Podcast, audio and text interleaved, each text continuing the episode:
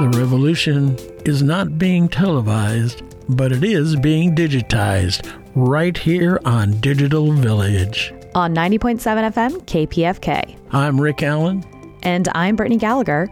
In this episode, Leilani Albano is joined by journalist and author of Spillover, David Quammen, about how humans have played a role in the spread of the novel coronavirus. And in the later part of the show, Dr. Addison Killean Stark is back to tell us about the American Energy Innovation Council's latest report on supporting the energy innovation lifecycle innovation doesn't end at the lab's edge, but requires scaling up to the size of the industry and also de risking these technologies so the commercial and private sector can take these technologies and deploy them at the scale, the rate we need to deploy them to be able to hit our mid century decarbonization goals. More with Dr. Addison Killean Stark in a bit. But first, Roy Natian of Nothing is Secure is here to help us secure our phone and devices. Not from virtual viruses, from biological ones like the novel coronavirus. Listen to this. To help prevent the spread of the novel coronavirus, we've been hearing a lot, of course, about washing our hands and not touching our face. But one of the things I found challenging is my devices, and my phone in particular. One of the things I've ended up doing is if I have to go out, I just don't take my phone out. From when I leave the house until I get back and wash my hands, I don't look at my phone. But there has to be another way. Roy, what's some advice on keeping your phone clean? Or do we even need to do that? Oh, yeah, we definitely need to do that. So, washing our hands regularly and not touching our face are uh, two of the best things you can do to minimize the chances of having uh, the coronavirus enter your body. But this won't help much with frequently handled items in your home, like your cell phone. They're not cleaned as well. So, just like how nothing is secure with your computers and online, uh, your health and safety is not a certainty. But we do our best to maximize the chances of the best results. And fortunately, there are things we can do that are very effective at protecting our health. So, one of those things is cleaning your phone and cleaning it regularly. We handle our phones so much that they are a major accumulator of bacteria and viruses. So, even if you go ahead and wash your hands often, if you go back and touch your phone, you've pretty much undone washing your hands. Cleaning your phone is really important.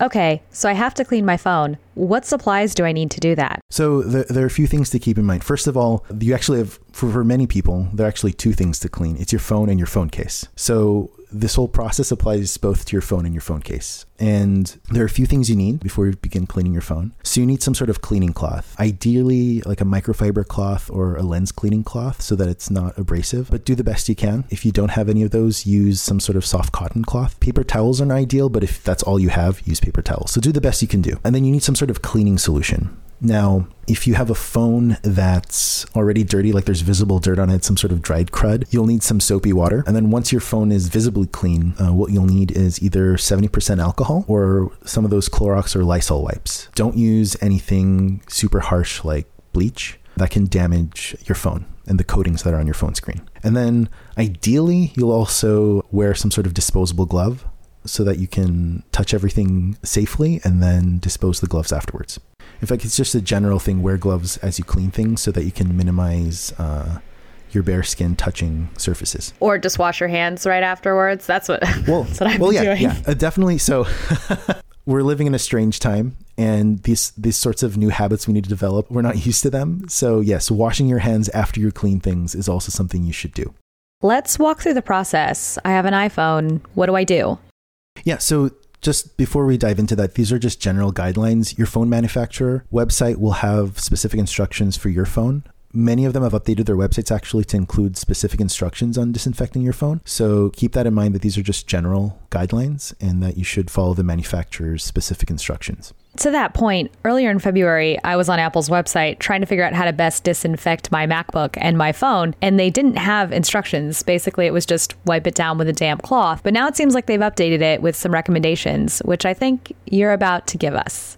Yeah, exactly. And yeah, and Google also updated their website on on their Pixel phone. So the manufacturers do have instructions online. Before you begin actually cleaning your phone, there are a few things you need to do. Turn off your phone and unplug it from any cables, so any headphones or charging cables. And then make sure you don't use any harsh chemicals. So don't use bleach And also don't use any sort of aerosol or spray cleaner because the pressure can force liquids into your phone and you don't want that. And then also don't dunk your phones in liquids. Specifically, don't dunk them inside any cleaning chemicals. I know a bunch of phones are waterproof these days, but not everyone. So, and you really don't need to do that anyway to clean your phone. So just don't. And then as you clean your phone, uh, make sure you avoid getting any liquids into the gaps between the buttons in the speakers and also in the microphones. Uh, your cleaning cloths shouldn't be soaking wet, but they should be pretty moist. All right. So the cleaning. First things first, take your phone out of its case and then clean your case. Give it a good wipe down inside and out, and then set it aside. What about different types of materials for cases? Do I use the same thing to clean it? Dealing with tiny things like viruses is really unintuitive. One of the things you need to keep in mind is if any surface that's porous uh, has all these, you know, tiny holes where bacteria and viruses can live, it's best not to have cases that are porous. So if you have a case that's textile based, if it's cloth, if it has a lot of grooves and rough surfaces, those probably aren't the best. I recommend getting uh, a plastic case or one of those silicone cases that aren't as porous or aren't porous at all and can actually be cleaned properly. All right, now we're cleaning the actual phone. Yeah, so make sure there's no dried crud on it. Make sure it's visibly clean. So dip uh, your cleaning cloth in some mild soapy water and wipe your phone down until it's visibly clean. And then you can go ahead and get the, the alcohol or the Clorox wipes and then wipe down your phone in all surfaces. So wipe down the screen, of course, the back front, and then also um, gently clean the buttons if your phone has any buttons. I've heard a lot about UV light as a way to disinfect things. What are your thoughts on that? There is evidence that UV can kill the coronavirus and it does kill all sorts of viruses and bacteria. The thing with that though is the UV light needs to reach all surfaces. And if there's some sort of dirt already on your phone, putting it inside the UV cleaning device won't necessarily disinfect any of the, the bacteria underneath the dirt. So you're probably going to have to wipe down your phone anyway before you put it in the device. And if you're going to be doing that, then just clean it and use a Clorox wipe. I, those devices are great, but they're really not necessary. Cleaning your phone with a with a Clorox wipe or 70% alcohol is more than enough. It's super important to keep our hands clean and because we use our phones all the time, it's important that our phones be clean as well so that when we touch them our hands also remain clean. Clean your phone, clean them regularly and uh, be safe out there.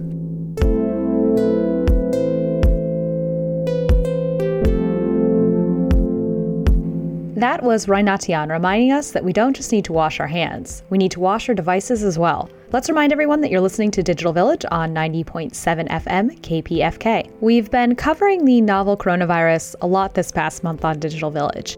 As the number of cases of COVID 19 worldwide has, as of the time of this recording, risen to over 766,000 and the number of deaths to over 36,000.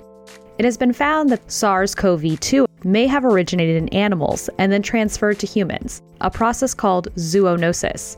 Digital Village reporter Leilani Albano interviews David Quammen, a journalist and author of the book Spillover, and she begins by asking Mr. Quammen if humans are responsible for the current pandemic.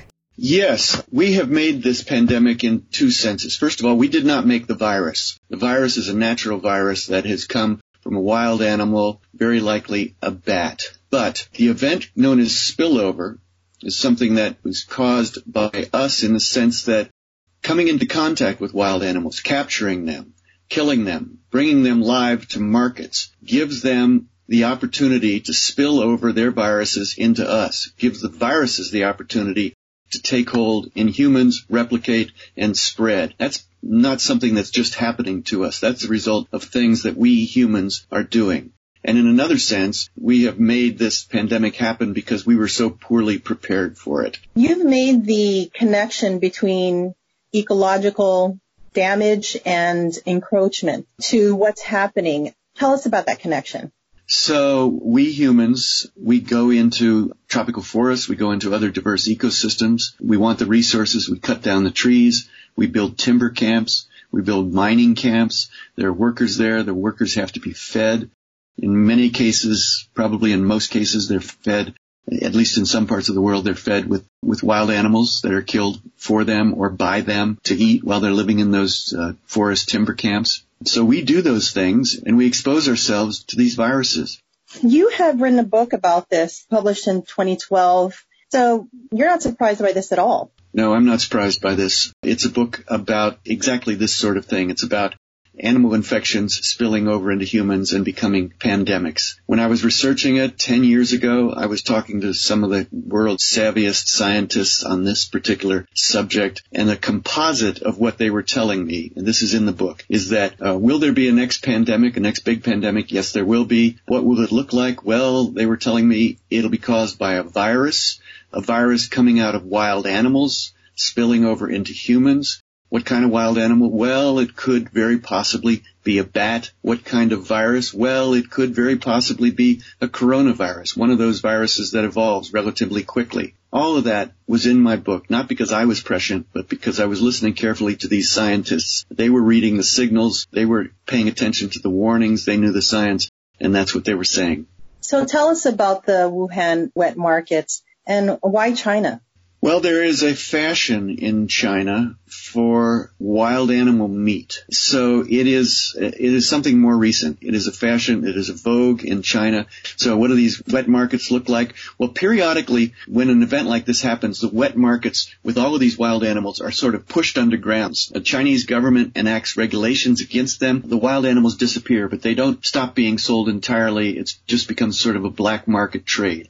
When the regulations are not in force, then one of these wet markets will be a large open area with a roof over it in which all kinds of wild animals are on sale live as food. And that means reptiles, turtles, snakes, all kinds of wild birds, wild mammals like pangolins and bamboo rats and civet cats and bats. Yes, bats also. And these animals are alive. They're in cages. They're next to one another. Sometimes they're stacked one on top of another so that it's a very unhygienic situation, environment generally. And of course, this is not a problem unique to China. People eat wild animals in other parts of the world. I live in Montana. We eat wild animals here. Deer, elk, they don't happen to carry any viruses of the same danger as these so far as we know. But my point is that there's no moral absolute line oh, this is something those people do, we don't do. We all bear a certain responsibility for this, not just because of the things that we eat, but because of other things that we do that also bring us in contact with wild animals in diverse ecosystems and give the viruses in those animals an opportunity to spill over into humans. And this process is what people call zoonosis? That's right. Yeah. Zoonosis is an animal infection that's transmissible to humans. Might be a virus, might be a bacterium, might be an infectious fungus or another kind of microbe. And when that pathogen, that virus passes from its non-human host into its first human host, that's the event that we call spillover. That virus is a zoonosis because it comes from non-human animals and gets into humans. And then if it causes disease in humans, we call that a zoonotic disease. But the animals aren't killing each other from the viruses, right? So these viruses are killing humans but not other animals? Right. Generally the case. When a virus of a particular sort has lived in a species of animal for a very, very long time, thousands of years, maybe longer than that, there is an accommodation that tends to be reached by evolution so that the virus is no longer making the animal, say it's a bat, sick. It's not killing bats. It might not be replicating into great abundance inside the bats. It might just be living there at sort of a low, quiet survival level. And then if it passes from that host, that what they call its natural host or its reservoir host, the place where it lives inconspicuously over long periods of time without causing trouble. If it passes from that host into a new kind of host, say a human being, then maybe it's not going to be able to live there. Maybe it's not going to be able to replicate. But if it happens that it can, then it replicates inside the human and it, and it has the opportunity to evolve further if it's one of those kinds of viruses that change a lot and they're capable of evolving. And it evolves further in the human so that it can not only replicate in that first human, but can pass from that human into another human, then it's on its way to becoming a pandemic human virus. But there's always been this threat of pathogens crossing from animals to humans. What's the difference now? We seem to be seeing these things more frequently, and they are in some cases spreading around the planet more disastrously because things are different now from, say, in 1918 when the Spanish flu killed a lot of people around the world, or 14th century when bubonic plague killed a large proportion of the population of Europe. We are now much more abundant on this planet. There are 7.7 billion humans. We have needs and wants. We have great appetites for resources, not just for food, but resources of all kinds, minerals, timber, and water all over the world. So we are putting greater demands on the natural ecosystems of the world. And we are more connected, traveling around the planet, flying in airplanes so that a virus gets in a human in Hong Kong, rides aboard a plane with that human, that virus can be in Toronto 15 or 18 hours later, can circle the world in 24 hours or so. Some people believe that COVID-19 was created in a government lab. What are your right. thoughts on that? Yeah, you hear that. You know, people love conspiracies, but there's scientific work that has been done on the genome of this particular virus by some very, very good evolutionary virologists.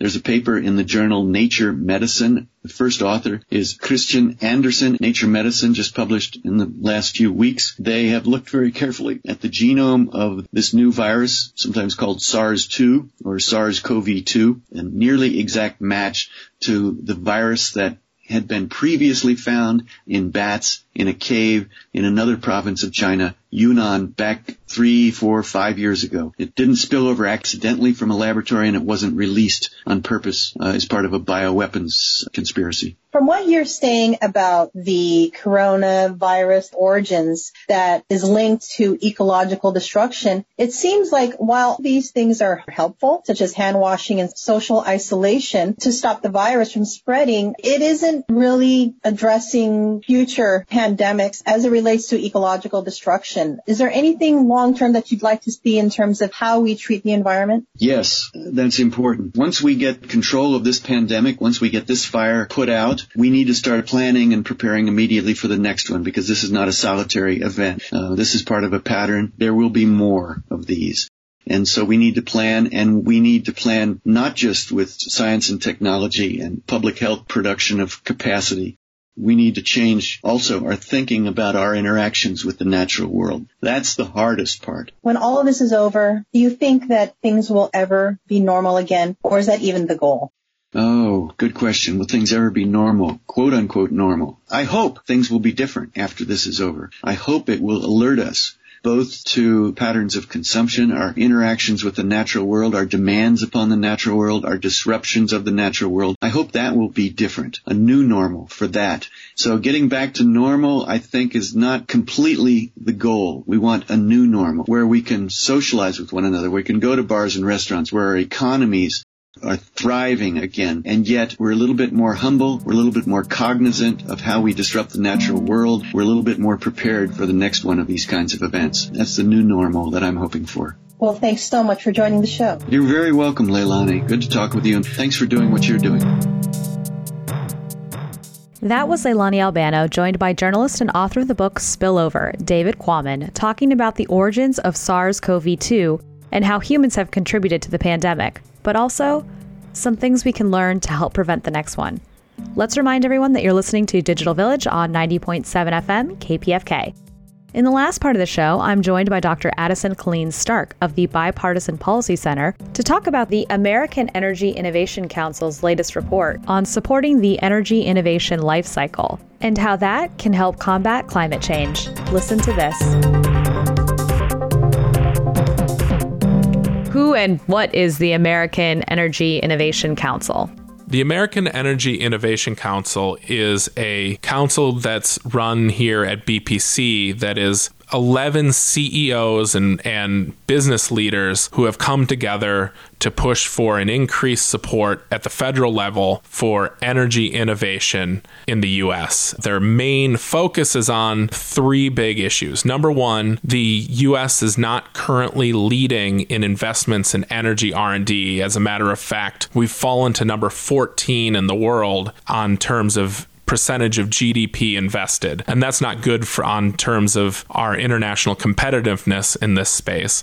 Number two, these leaders recognize we don't have all the technologies we need to be able to decarbonize by mid century. And number three, investments in this today build jobs in the US and companies in the US that will pay dividends in the future. The council has members including Bill Gates, who is a founding member, and then also a number of today's leading CEOs in, of utilities, including Ben Fowke of Xcel Energy, one of the first utilities to make a net zero goal by 2050, along with Tom Fanning, the CEO of Southern Company, another utility to make aggressive decarbonization goals, along with other industrial players like Mike Graff from American Air Liquide. And they have a very broad vision of how hydrogen can play a role, along with engaging in carbon capture and storage technology development, because industrial gases is going to play a big role in managing our CO2. All of these organizations, along along with many other CEOs, have come together to say that we need to triple our investment in energy innovation and broaden the DOE's mandate beyond just support for basic science to also include support for full scale demonstration projects and policies to support the deployment of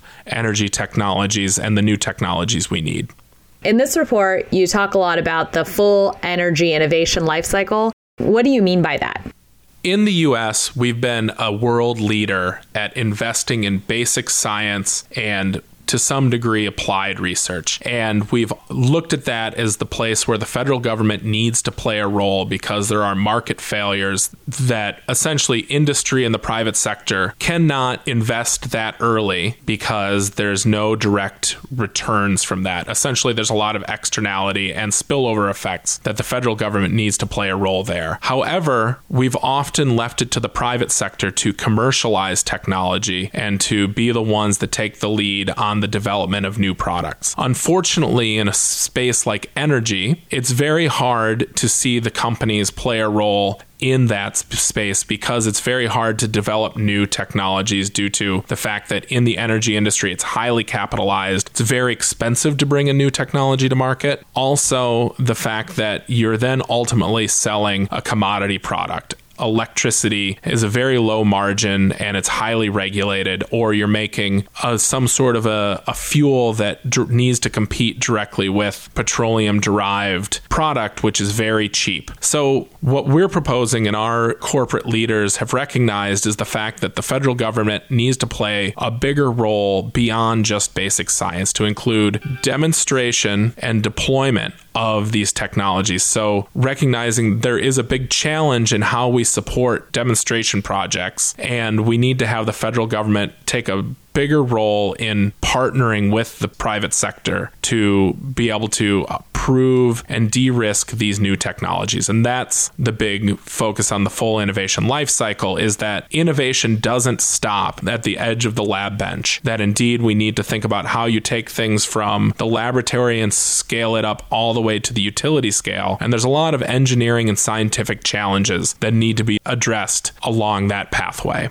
Right. So that I get. What about the greater good? What about government tax credits for this stuff? What if is, is there a way to incentivize people to make this this worth it? Because sure you're not going to make a bunch of money, but you're going to help save the planet.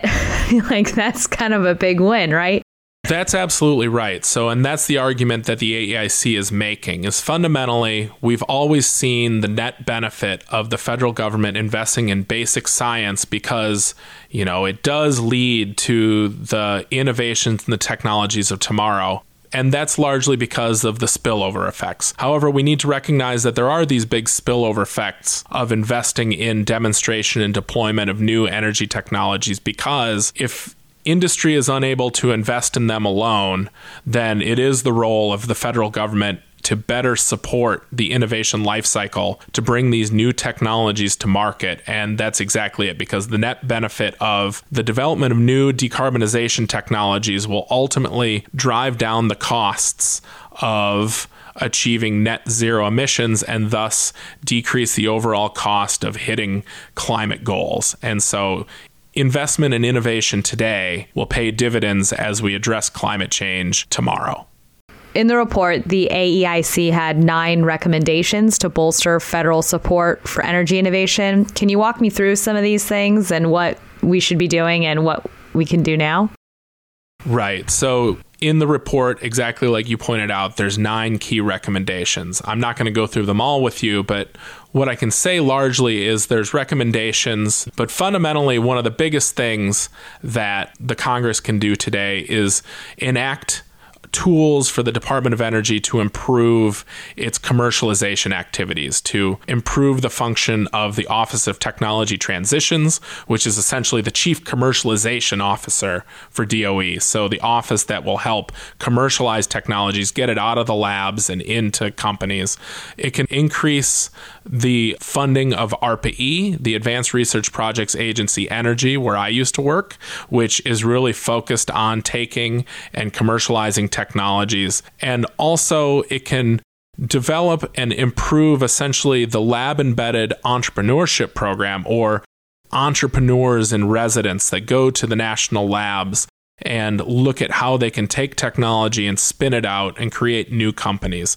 These are three examples of ways that we can both improve funding of innovation, but also the mechanisms that spin out these technologies. And what I'm really excited about is the fact that there are bipartisan bills that exist today to support and improve on all of these functions at the DOE. And in particular, there's bipartisan support in a new energy package put forth by the Senate Energy and Natural Resources Committee led by Senators Murkowski and Manchin that involve a lot of these recommendations. And we're excited to see these proposals move forward and really making a down payment on the innovation we need for tomorrow.